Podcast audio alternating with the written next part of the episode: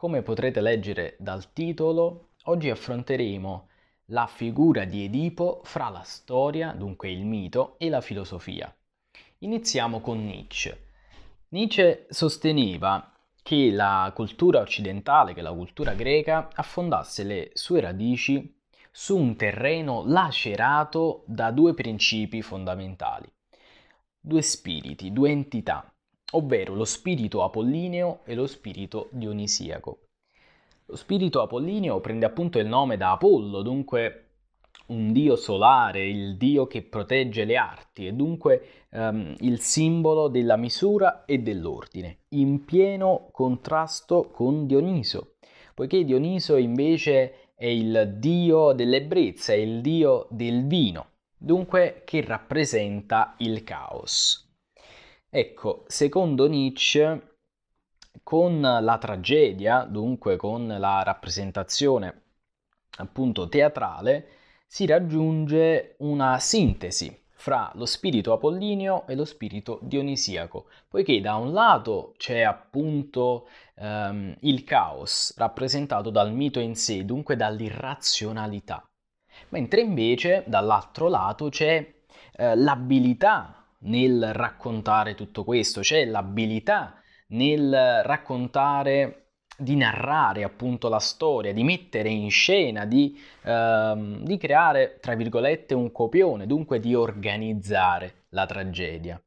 E Nietzsche dà eh, questo ruolo, anzi addirittura elogia una, una persona in particolare, ovvero Sofocle. E in particolare egli sostiene che la sintesi tra lo spirito dionisiaco e lo spirito apollineo è spiegata in maniera egregia nell'Edipo Re appunto di Sofocle. Edipo è un personaggio complesso, è eh, al centro anche del famoso complesso di Edipo di Freud. E infatti Freud sosteneva appunto che ehm, i bambini ad un certo punto della loro infanzia più o meno tra i, tra i 3 e i 5 anni, sviluppassero appunto questo complesso di Edipo, ovvero eh, un complesso che portava nel bambino odio e rancore verso il padre, mentre invece ehm, indirizzava, diciamo, l'amore, la passionalità, questa energia passionale nei confronti della madre. E eh, la, diciamo, il, il complesso analogo di quello di Edipo è il complesso di Elettra. Dunque Edipo per, eh, per i maschi, per i, i, bambini, mentre invece il complesso di Elettra per, eh, per le ragazze.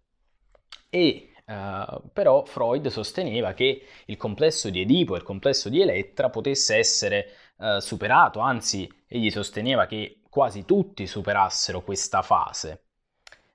Invece, eh, però, poteva accadere il contrario, dunque poteva accadere che l'adulto non superasse la fase del complesso di Edipo o il complesso di Elettra e questo andava curato con la psicoanalisi. E dunque poi c'è tutta la eh, rivoluzione della psicoanalisi che Freud compie nel 1900. Ma adesso vediamo Edipo, questo personaggio complesso e prenderò le notizie dal, da un libro che, eh, che, sto leggendo e che consiglio agli appassionati, ovvero i miti greci, che eh, appunto narra le storie dei, della mitologia greca e in particolare eh, in questa parte che adesso vi, eh, vi spiegherò brevemente, infatti voglio, eh, voglio essere il più semplice possibile, di Edipo. Laio sposò Giocasta e governò su Tebe.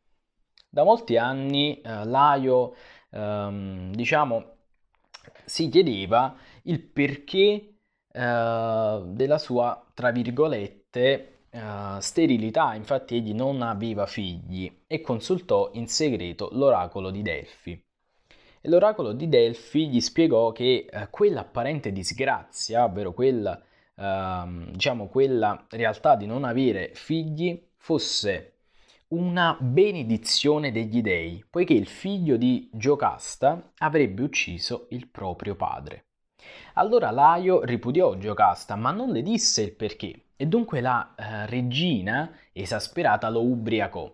E in questa notte di passione, in questa notte di amore, eh, appunto venne concepito Edipo. E nove mesi dopo eh, Giocasta diede alla luce un figlio, appunto Edipo, e Laio, e qui ci sono varie versioni, secondo cui ehm, appunto Laio strappò Edipo alla nutrice, gli forò i piedi e eh, lo abbandonò sul monte eh, Citerone.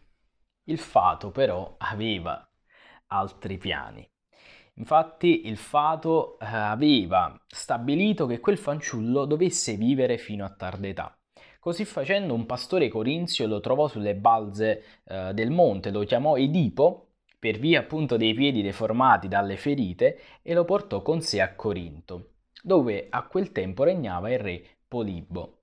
Secondo un'altra versione invece eh, Laio non abbandonò Edipo sul, appunto sul monte, ma lo rinchiuse in una cassa che fu gettata in mare da una nave. E la cassa galleggiò fino ad arrivare ehm, appunto sulla, eh, diciamo sulle, sulle coste di, di Corinto, dove c'era Peribea, ovvero la moglie di Polibo, che eh, si trovava per caso sulla spiaggia, dunque vide questo bambino e finse che fosse, eh, che fosse il proprio, che avesse appena partorito.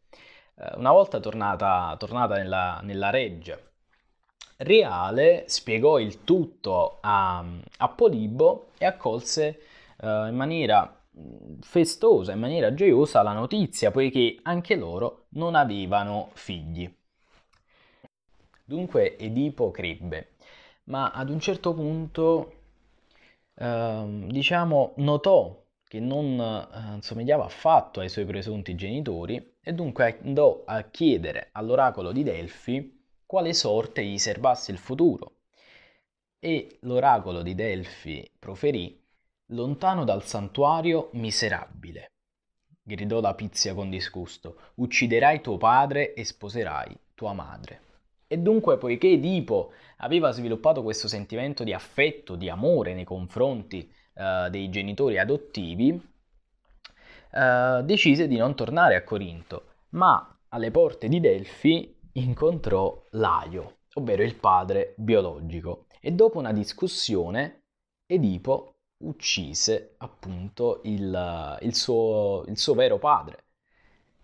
Così, eh, così facendo si recò verso Tebe e a Tebe c'era la, la Sfinge che, uh, che, in pratica vegliava sulla, sulla città e la Sfinge poneva ad ogni viaggiatore un indovinello.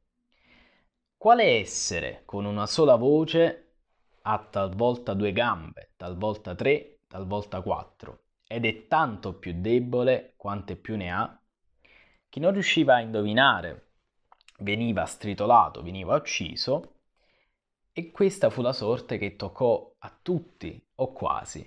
Infatti Edipo riuscì a rispondere, disse l'uomo. Infatti ha quattro, eh, ha quattro eh, diciamo, gambe quando, quando gattona, poi in vecchiaia ne ha tre poiché si appoggia su un bastone, invece quando è adulto in perfetta salute ne ha due. Dunque, eh, così facendo Edipo libera Tebe e viene così eh, esaltato appunto dai, dai tebani, che lo acclamarono addirittura come re, ed egli qui sposò Giocasta, ignaro che fosse sua madre. E a questo punto una pestilenza si abbatté su Tebe, e l'oracolo di Delfi, di nuovo consultato, disse Scacciate dalla città l'assassino di Laio, Edipo, non sapendo che Laio era l'uomo da lui incontrato sul valico, lanciò la sua maledizione contro l'assassino e lo condannò all'esilio.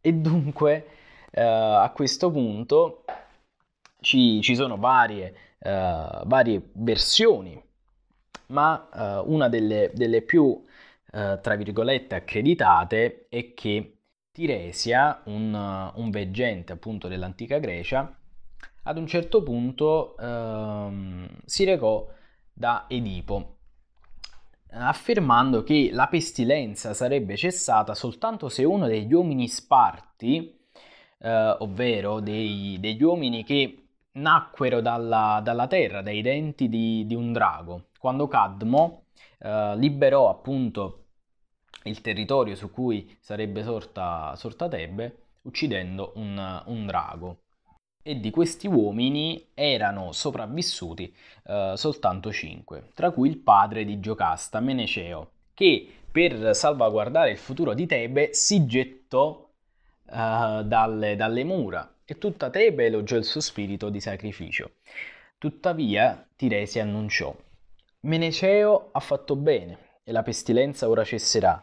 Gli dei tuttavia avevano in mente un altro degli uomini sparti, uno della terza generazione egli uccise suo padre e sposò sua madre. Sappio, Giocasta, che egli è tuo marito Edipo. Allora, a questo punto, la, la regina Giocasta si suicidò per, per la vergogna e Edipo venne allontanato da Tebe. E dopo aver vagato per molti anni di paese in paese, egli giunse infine eh, nell'Attica, dove poi eh, venne raggiunto dalla, dalla morte e venne seppellito da Teseo.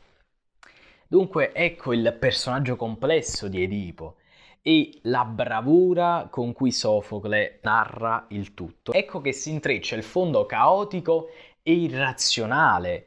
Ecco che si fonde l'irrazionalità di un personaggio che uccide il padre e si sposa con, con la madre, con la razionalità della, uh, del racconto, con la limpida armonia delle immagini e dei dialoghi poetici della rappresentazione tragica. Ecco che l'Apollinio si fonde con il Dionisiaco.